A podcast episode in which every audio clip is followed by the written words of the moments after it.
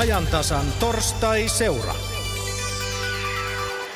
Näin on tosiaan torstaiseen tapaan aika siirtyä ajantasan torstaiseuran pariin. Tällä viikolla aiheenamme on siis tulli ja tullauksen monimuotoisuus, mitä saa tuoda ja mitä ei ja miten nettitilausten tullaus hoituu. Muun muassa näistä asioista puhumme.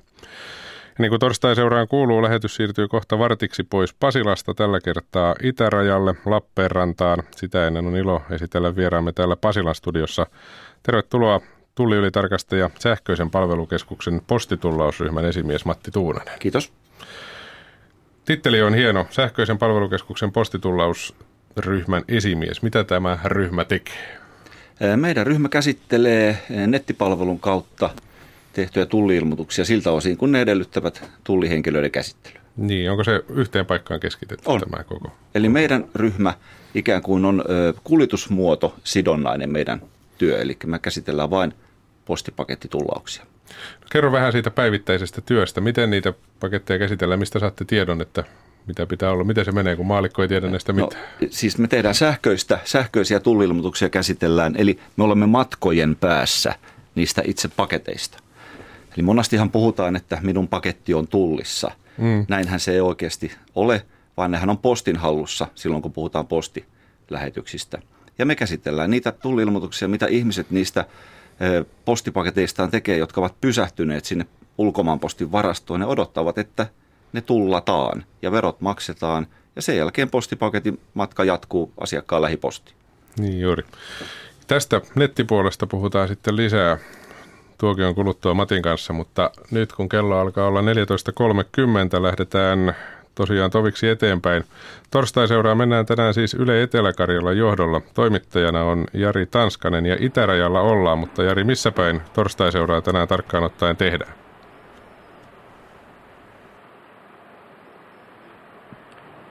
Tällä hetkellä me olemme paikassa, josta Lappeenrantaan on 25 kilometriä, Viipuriin semmoinen 30.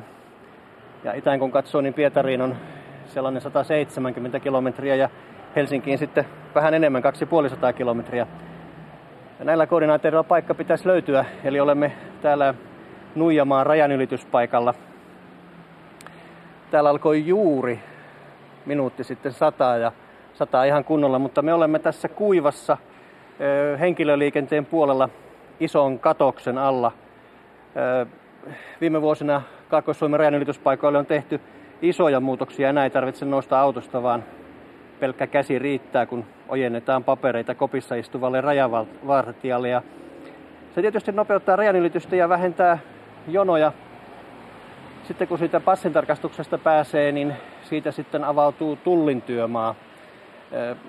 Tällä hetkellä täällä Nuijamaalla saapuvassa liikenteessä ei oikeastaan ole minkäänlaisia jonoja. Täällä on puolenkymmentä tarkastuslinjaa tällä hetkellä auki ja autoja on vähän vähemmän. Aika poikkeuksellinen tilanne siinä mielessä, että kun kesällä, alkukesästä vielä jonot olivat aika pitkiä ja sitten varsinkin tuossa viime vuonna jonot olivat vielä paljon, vielä pidempiä. Ne jonot ovat nyt sitten haihtuneet äm, tuon ruplakriisin myötä. Ei täällä kyllä suomalaisiakaan paljon ole. Seurassani on Nuijamaan tullin päällikkö Lasse Jutila. Aika hiljainen hetki on tällä hetkellä, mutta mitäs normaali tilanne tavallaan se on, jos ajatellaan tätä Nuijamaan vuorokautta täällä? No kyllähän se tässä iltapäivällä hiljenee tämä saapuva puoli. Eli meillä normaali arkipäivät sujuvat siten, että aamulla venäläiset mat- matkustajat, joita meillä suuri osa matkustajia on, saapuu Lappeenrannan, Lappeenrantaan ostoksille ensimmäiset saapuvat vähän ennen kaupan, kauppojen aukioloaikaa ja sitten aamupäivän aikana liikenne jonoutuu jonkun verran ja silloin, silloin tota, liikennemäärät ovat hetkellisesti suurimmat saapuvalla puolella ja sitten nyt tänä hiljaisena aikana tämä iltapäivä, alkuilta on tässä saapuvalla puolella aika hiljasta. Nyt kun näitä autoja katsoo, niin sellaisia pitkälaatteisia autoja tässä nyt on, eli eli viisumivelvollisia tuolta Venäjän puolelta on yhtään suomalaista autoa. En tässä nyt koko tällä alueella näe, ja kun katson tuonne lähtevän liikenteen puolelle, joka sijaitsee ehkä tuossa sadan metrin päässä, niin ei sielläkään kovin paljon liikennettä ole. Missä ne kuuluisat suomalaiset tankkaajat ovat? No, tankkajat käyttävät hiljaisimpia hetkiä tyypillisesti hyväksi, eli ää, ilta myöhällä, aamulla, aamuyöstä, silloin kun rajaliikenne on kaikista hiljaisimpana, niin nämä vakiotankkajat yleensä, yleensä hyödyntävät niitä kaikista hiljaisimpia hetkiä. Ja kyllä tässä niin kuin normaali arkipäivinä kuitenkin päivän mittaan on aina varauduttava jonotuksiin, niin ne ajoittuvat sitten näihin vielä hiljaisempiin hetkiin nämä tankkaajien matkat yleensä. Meillä on tässä yksi auto, sellainen kiiltävä isohko musta auto. Tuossa tarkastuksessa siinä useampi tullitarkastaja käy tuota autoa läpi ja tuossa kun katsottiin tai on seurattu tätä tilannetta nyt hetken aikaa, niin tuossa sellainen oranssivärinen auto kääntyi sitten takaisin Venäjälle. Tuleeko näitä tilanteita paljon eteen tässä, että joudutaan käännyttämään ihmisiä? No, äskeisessäkin tapauksessa oli kysymys siitä, että, että matkustajalla oli mahdollisuus valita, että, että hän pääsi, pääsi takaisin. Hänellä oli, oli sellaista tavaraa mukana, muka, mukana, mitä hän ei voinut Suomeen tuoda. Ja, ja kun hän ei yrittänyt sitä salakuljettaa, vaan ilmoitti sen tavaran, niin hänelle annettiin mahdollisuus palata takaisin Venäjälle. Että hän sai valita palata takaisin Venäjälle tai sitten suorittaa maksuja siitä tavarasta ja hän palasi mieluummin Venäjälle takaisin. Ruplan kurssi on nyt ollut äh, oikeastaan nyt vuoden ajan sellainen, että venäläisille Suomessa käyminen on kallista, mutta sitten suomalaisille vastaavasti aika halpaa. Eilen se yhdellä eurolla sai 68 ruplaa, eli, eli Venäjällä ostaminen on tänä päivänä aika halpaa. Miten se näkyy suomalaisten asiakkaiden tuomisissa? No kyllähän täällä pääosa matkustajista tuomiset, tuomiset ovat ruplan kurssista huolimatta yleensä samanlaiset, eli tankki täynnä tullaan Venäjältä ja sitten lailliset tuomiset mukana. Harvoin täällä matkustajilla on yli 300 euron edestä tuliaisia, jotka aiheuttaisi muuten tullitoimenpiteitä. Enempi se näkyy siinä, että kun ruplan kurssi on alhaalla, matkustaja, matkustaja ehkä menee hieman enemmän kuin mitä menisi kenties muuten, muuten Venäjälle. Onko se yllättävää? Siellä on, jos Pietarikin ajatellaan, siellä on aika paljon supermarkettia tai siis sellaisia isoja kauppakeskuksia. Viipurin kun mennään, siellä on ostettavaa aika paljon. Että onko se yllättävää, että suomalaiset ostaa niin vähän tavaraa? No, sitä, sitä en osaa sanoa, että miksi, miksi näin on, mutta Venäjä ei, ei ehkä ole semmoinen tyypillinen suomalaisten tämmöinen ostosmatkailukohde, kohde, että turistibusseissakin, jossa on tämmöisiä kertamatkustajia enemmän, niin kuitenkin nämä ostosten määrät ovat ihan kohtuulliset, että ani harvoin tulee yli 300 euro ostoksia, jotka pitäisi ostosten arvon takia tulli selvittää. Kävelemme nyt tässä kentällä. Seuraamme nyt tätä venäläisen auton tarkastusta. Täällä on myös Eetu-koira töissä ja sitten on isäntänsä Peter Rönkkö on siinä. Mitäs näissä suomalaisissa autoissa on silloin, kun tulevat noita tuliaisia? No aika pitkälle pensaa se laillinen määrä 10 litraa ja kartokitupakkaahan niillä on yleensä. Että aika pitkälle mennään sillä linjalla. Eli kävijät oikeastaan tietää, mitä sieltä raja yli saa tuoda? No pääsääntöisesti kyllä ne tietää, että tuota, sanktiot on mitä on sitten, että ihan hyvin niillä on hallussa tämä homma. Mm. No mitä jos siellä nyt on vaikka tupakkaakin nyt enemmän, niin, niin mitä siitä sitten seuraa? No siitä seuraa rangaistusvaatimukset ja tuota, tietyt sanktiot, että yksi kartoki saa tuoda ja loput on ylimääräisiä, että tehdään sanktiot siitä sitten. Miten kalliiksi loppujen lopuksi se tupakkakartonki sitten tulee, kun sakot ja tullit on maksettu? Päästäänkö samoihin hintoihin kuin kaupassa? No, ylimääräistä kartongista joutuu maksamaan noin 50 euroa maksua, että kyllä se aika kalliiksi tulee, tulee joka tapauksessa. Että, ja sitten lisäksi, jos ylimääräinen kartonki on, niin 50 euroa joutuu maksaa ja kartonki jää tullin haltuun ja hävitettäväksi. Että siitä ei jää kuin lasku, lasku käteen ja tilille pieni lovi se on kallista tupakkaa se, mutta että nyt tuo lainmuutos on vireillä, joka, joka muuttaisi toteutuessaan säännöksiä sillä tavalla, että tarvitaan se 20 tuntia ennen kuin se verottoman kartongin saa tuoda. Miten mahdoton tilanne se on valvoa tullille täällä rajalla?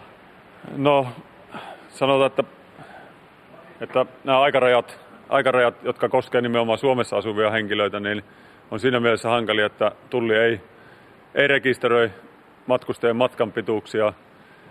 Ja, ja normaalitapauksessa ää, sillä on ehkä enempi ennaltaehkäisevä vaikutus, että tietenkin lainkuulijaiset kansalaiset, jotka haluaa noudattaa lakia, niin eivät tuo sitä ylimääräistä tai sitä kartonkia alle 20 tunnin matkalta, että ensivaiheessa se tarkastus perustuu siihen, että matkustaja itse ilmoittaa matkan pituuden.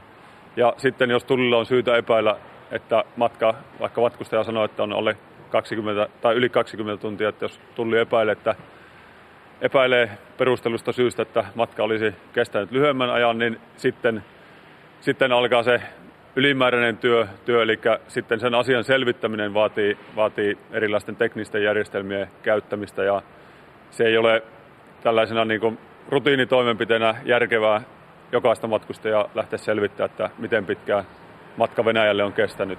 Eli suomeksi sanottuna silloin kun kaivetaan noita kuva-arkistoja, että jokainen lähtiä ja tulija tai ainakin jokainen autoja kuvataan lähtiessä ja tullessa? No, en, en tarkemmin voi kertoa, mitä teknisiä järjestelmiä käytetään, mutta meillä on mahdollisuus valvoa, valvoa ja käyttää teknisiä järjestelmiä rikosten paljastamisessa. Ja, ja jos kysymyksessä on pieni, pieni rikkomus, yksittäinen kartonki, niin kynnys näiden järjestelmien käyttämiseen on tietysti aika suuri, että, että ne on tarkoitettu ennen kaikkea vähän vakavempien rikosten paljastamiseen. Nyt näen täällä rajanylityspaikalla aika harmistuneita katseita. On, on sellaista tavaraa, jota ei ehkä olisi saanut tuoda maahan tai sitten olisi pitänyt ilmoittaa. Mitä sieltä sitten loppujen lopuksi nyt sitten saa tuoda? No, niin kuin tuossa oli jo mainittu, niin Venäjältä voi tuoda, tai kolmannesta maasta voi tuoda kartongin tupakkaa verotta tai vastaavan määrän muita, muita tupakkatuotteita. Sitten sieltä voi tuoda tietyn rajoituksi alkoholijuomia, niissä on aikarajat olemassa. Sitten ihan normaalia tämmöisiä rajoittamattomia ostoksia sen 300 euron edestä voi tuoda matkailija omaan käyttöön verottomana.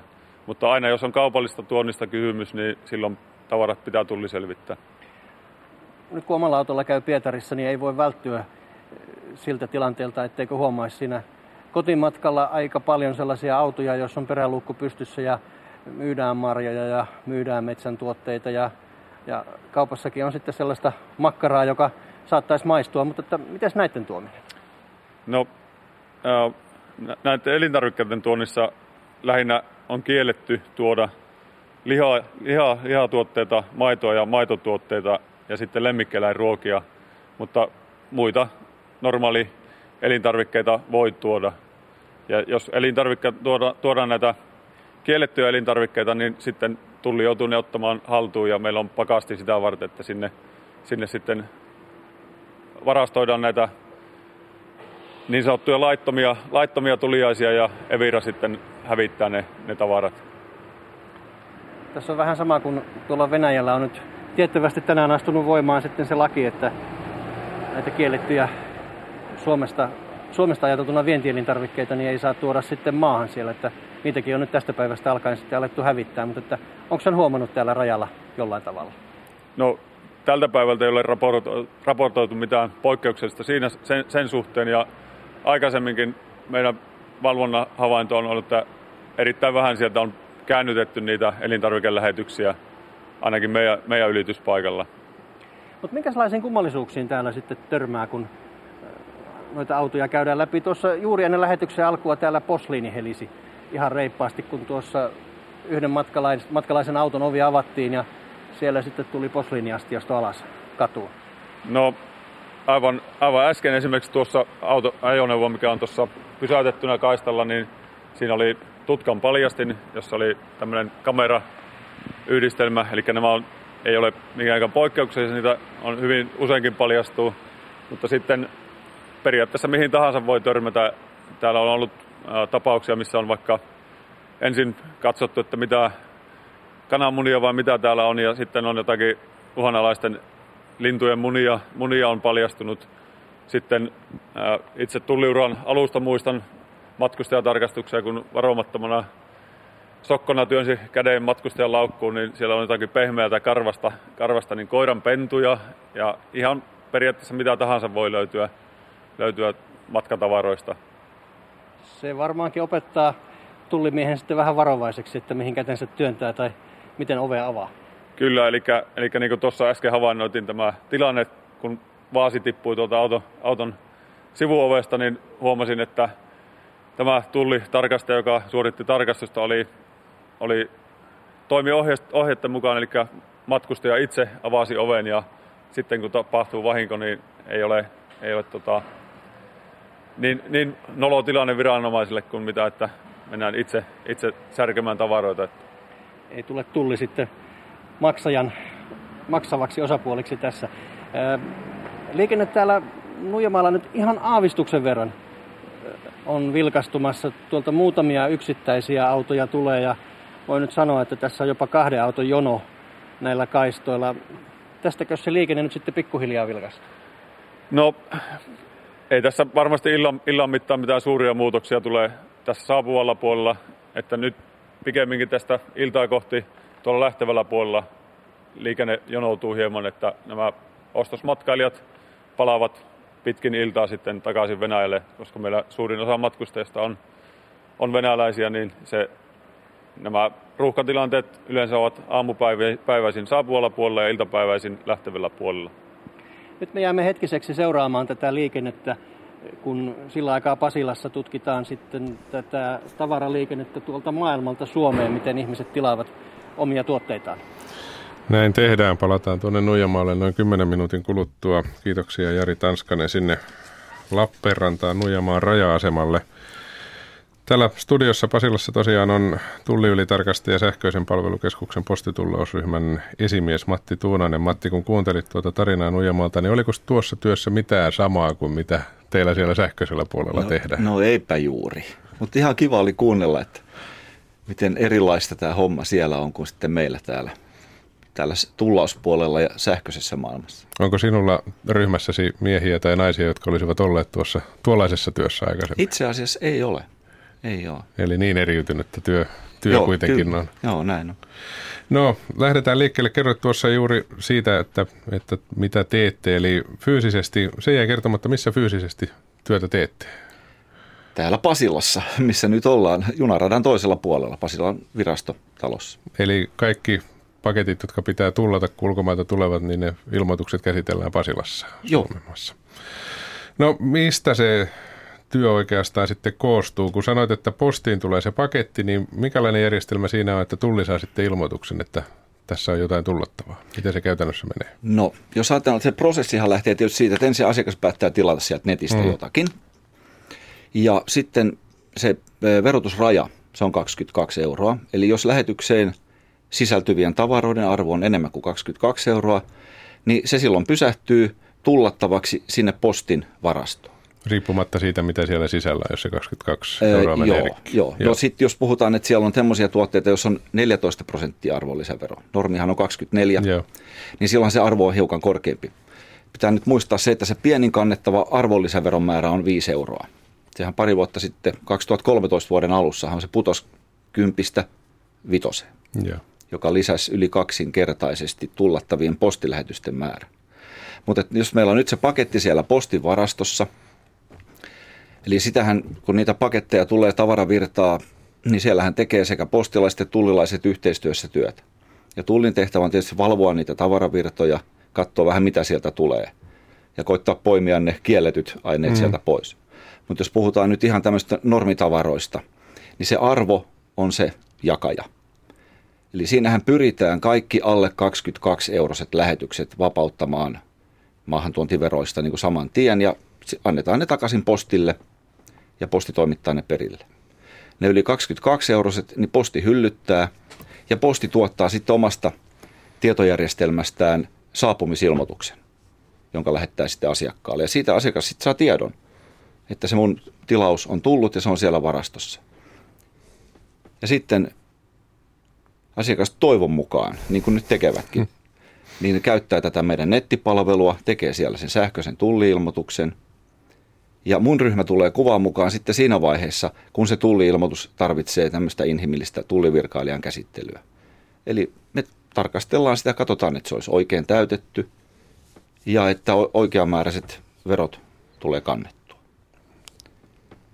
Ja kun asiakas on sitten onnistunut sen tulla, tullauksen tekemään ja maksamaan verot verkkopankissa, niin tullin tietojärjestelmä lähettää saman tien sinne postivarastoon sähköisen vapautussanoman, että se on tullin puolesta ok, se voidaan viedä perille. Ja sitten muutaman kerran päivässä postilaiset printtaa semmoisen listan näistä vapautuneista tullatuista lähetyksistä ja poimii ne sieltä hyllystä ja siirtää postin kotimaan jakeluun ja päätyvät asiakkaiden lähipostiin. Monasti sitten ihan postilaatikkoon, jos, jos se postaalinen tuote on sellainen, että se jaetaan kotiin asti ja että se mahtuu sinne postilaatikkoon. Niin, eli käytännössä tosiaan ei tarvitse enää asiakkaan käydä missään, jos pystyy verkossa nämä asiat hoitamaan, maksamaan sen tullin. Ei, ei. Ja voin sanoa, että ilokseni, että 94 prosenttia tullausta edellyttävistä postilähetyksistä asiakkaat tullaan nettipalvelusta. Mitä se 6 prosenttia sitten? Miten se no, ne on niitä, siis asiakkaallahan on mahdollisuus käydä vielä tullin toimipaikassa tullaamassa se postipaketti ikään kuin etätyönä. Eli joskus vielä muutama vuosi sitten niitä pakettejahan siirreltiin ympäri valtakuntaa tullin toimipaikkoihin. Et siellä ne oli jossain komerossa odottamassa sitten, että kun asiakkaat tuli ne tullaamaan ja kantavat ne paketit siitä sitten ulos. Mutta enäähän ne ei liiku mihinkään ennen kuin ne on tullattu. Et kaikki eh, tullattavat lähetykset varastoidaan Helsinki-Vantaan lentokentän alueella postin ja ulkomaan terminaalissa. Se mahtaa olla melkoinen varasto. E, joo, kyllä. Siellä on kaikenlaista pientä ja vähän isompaa nyssäkkää. Että mutta että ei ole yhtään ihme, että, että asiakkaat on ottanut tämän netti-ilmoittamisen omakseen, kun ajatellaan sitä, sitä vanhaa maailmaa. Eli jonkun aika pienenkin lähetyksen takia piti ajaa pitkäkin matka tulliin, koska eihän tullia nyt joka puolella voi olla mm. tullikonttoreita. Niin joskus, joskus ajatellutkin näin, että ennen vanhaa ihmisillä meni bensaan enemmän rahaa kuin mitä meni sitten veroja siitä paketista, jonka he kävi hakemassa siellä sadan kilometrin päässä olleesta tullista, että – että ei ole ihmekään, että on saanut niin hyvän suosion. Hmm. Ja oikeastaan kun ajatellaan, että se asiakaskunta, joka siellä netissä niitä tuotteita etsii ja tarjouksia kyttää, niin on, on var, varsin näppäriä tietokoneen kanssa noin muutenkin. Hmm. Ja sitten kun ajatellaan se meidän tarjoama tämä postitullausohjelma, niin, niin kyllä se on varsin simppeli suoraan sanoen. Että se on te, koitettu tehdä niin helpoksi kuin nyt val, mihin lainsäädäntö niin kuin taipuu. Niin.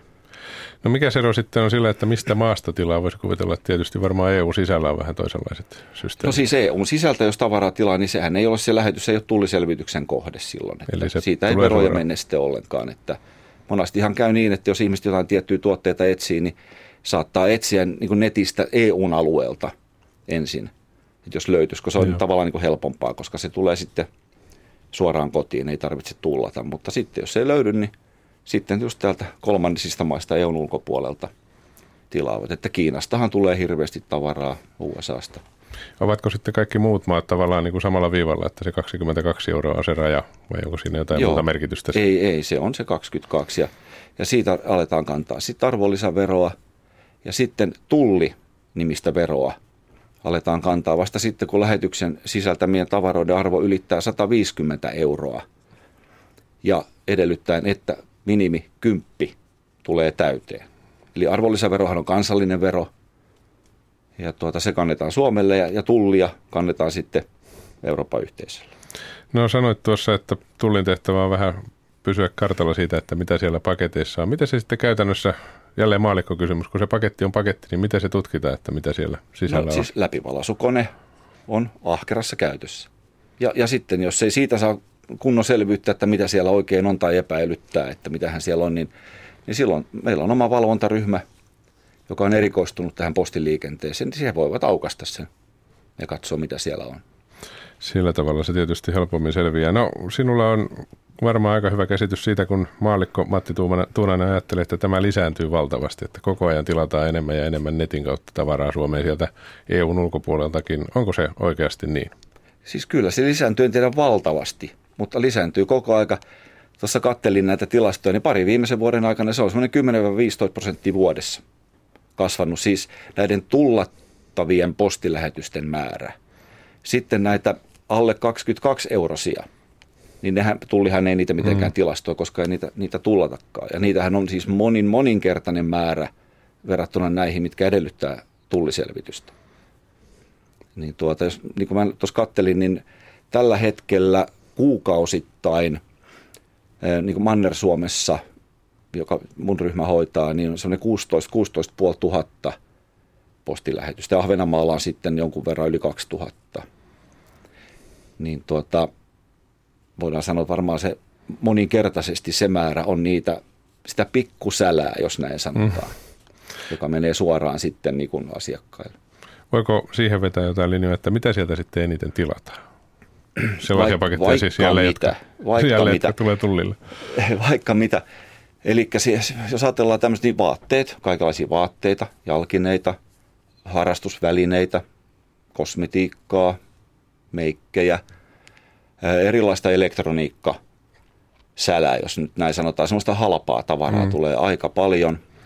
Kalliimpia elektroniikkalaitteita mun mielestä harvemmin, harvemmin näkyy, niin kuin, että ihmiset tilaisivat. Voi olla, että ne menee jo matkalla rikkikin telkkareita esimerkiksi tai tämän tyyppisiä ei tule.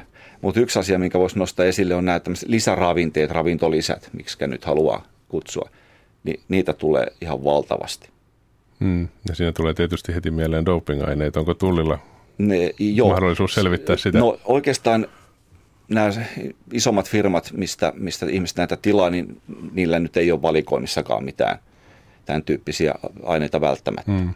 Mutta toki siellä on mukana sitten aina semmoisia vähän ylläreitä, että jos se tuote luokitellaan Suomessa lääkkeeksi, niin sitäpä ei voikaan yksityisihminen tuoda, koska lääkkeiden maahantuonti vaatii luvan, ja yksityisihmisillä näitä lupia ei ole eikä tule.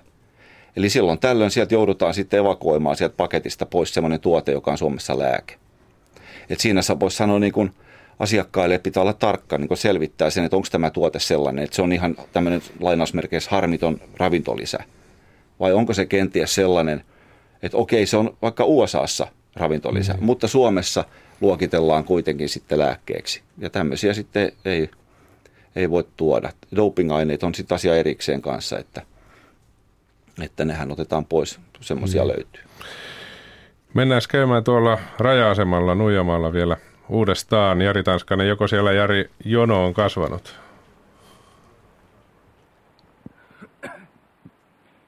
No kolme autoa on kaistella jonossa, että onhan siinä jo huima lisäys prosenttimäärässä sitten.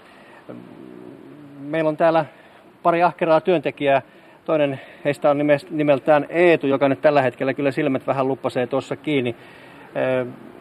Peter Renkkö, minkälainen se Eetun päivä täällä on? No, se on aamulla aloitettiin tuossa seitsemän aikaa ja silloin on tuota saapuvaa liikennettä aika paljon, että aika pitkälle ollaan tässä saapuvalla puolella tämä aamupäivä ja sitten iltapäivällä se lähtee tuonne lähtevälle puolelle ja pyritään siellä sitten olemaan ja sitten tietysti käydään välillä lentokentillä ja satamissa ja junissa, että vähän riippuu päivästä, että tänään on ollut tämmöinen päivä. Vähän varoittavana esimerkkinä varmaan tieto venäläisillä keskustelupalstoilla aika nopeasti leviää. No, tämmöisiä huuja on kuultu, että lentokentillä kun ollaan käyty, niin Venäjän palstoilla ovat asiasta keskustelleet. Mm. Mutta tuleeko niitä ihan päivittäisiä löytöjä täällä huumekoiralla? Ei tule päivittäisiä, mutta sanotaan, että tulee niitä. Nuijamaan tulin päällikkö Lasse Jutila nyt kun tätä liikennettä tässä katsotaan, niin aika vähissä ovat tällä hetkellä tulijat täällä. Eiliset uutiset kertoivat, että neljänneksellä on rajaylittäjien määrä vähentynyt. Miten se tullin toimintaa täällä vaikuttaa? No tullin toimintaa se vaikuttaa sillä tavalla, että meillä on nyt mahdollista kehittää toimintaa sillä tavalla, että meillä on paljon koulutettavia ihmisiä, joita koulutetaan, että meillä ei ole pakkotahtista työn niin kuin se on ruuhkavuosina ollut, niin nyt voidaan tavallaan tehdä sellaisia tehtäviä, mitä, mitä, mitkä muuten ruuhkatilanteessa jäävät tekemättä. Ja kouluttamaan uusia työntekijöitä. Koulutetaan nykyisiä työntekijöitä. Meillä on koulutus, koulutuspatooma, että on paljon uusia työntekijöitä, joilla on peruskoulutus kesken vielä.